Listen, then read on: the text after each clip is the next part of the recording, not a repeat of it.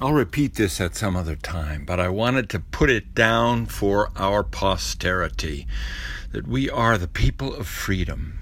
There is nothing to fear from China. There is nothing to fear from uh, the oligarchical world except that they trigger us into an isolated modularity that responds as though threatened aggressively. This is the source of that Thucydides trap that we would rather than see a liberating vision, rather than experience a liberating vision, rather than participate in liberating vision, we then fall prey to a default emotional reflex that responds aggressively and takes us to war. On the other hand, when we can see an asset so powerful and so magnificent that we also are its legacy. We are the people who understand freedom and can share it with the world. And that therefore there is nothing to fear from China. Granted, hold on to your nuclear bombs, keep them tucked away, and should China ever misbehave, that's how they handle their situation too. But it is an all out pull the plug, the end of it all at that point.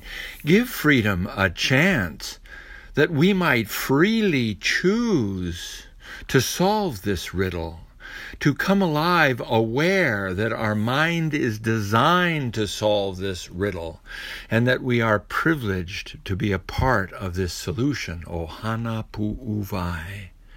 Now, the, the visionary substance is activated through this lens of awe and wonder that we are actually able to glimpse the massive modularity for a millisecond and understand this full spectrum awareness that allows us better choices, wiser choices, learning and conceptualizing more completely through the lens of awe and wonder. We're doing this with each other and for each other. I'm not a politician. I'm not trying to run for office. I could never tolerate the kind of of negotiations that take place at the at the these tab- these political tables, but I can tell you that there is the possibility of understanding our legacy as being powerful enough to be far more valuable than anything China can ever produce. We then are privileged, yes, to fight back and fight for intellectual property, etc., etc., but the greatest of our intellectual property is a personal acquisition. And that's your personal story of freedom freedom to choose wisely what's better. Never stuck with what you think was best. This is freedom versus slavery, and you're able to see your default emotional reflexes every time we approach this heart home.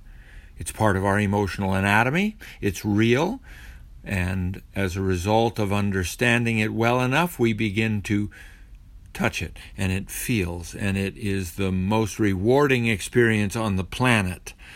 And it reveals that lens of awe and wonder again, and we are better able to solve problems of the future. Oh, w- wouldn't it be wonderful if uh, the world could catch on to this awareness and that they might all be contributing? Well, maybe two or three more and slowly, slowly, we add to our numbers. Slowly, slowly, we see a population alive in their willingness to imagine what am I doing that makes the world a better place because I'm here? And it, it, uh, it's consistent. It's consistent with our hearts. It's consistent with our thoughts. It resonates with our DNA. Let's make the world a better place because we're here. Talk to you again.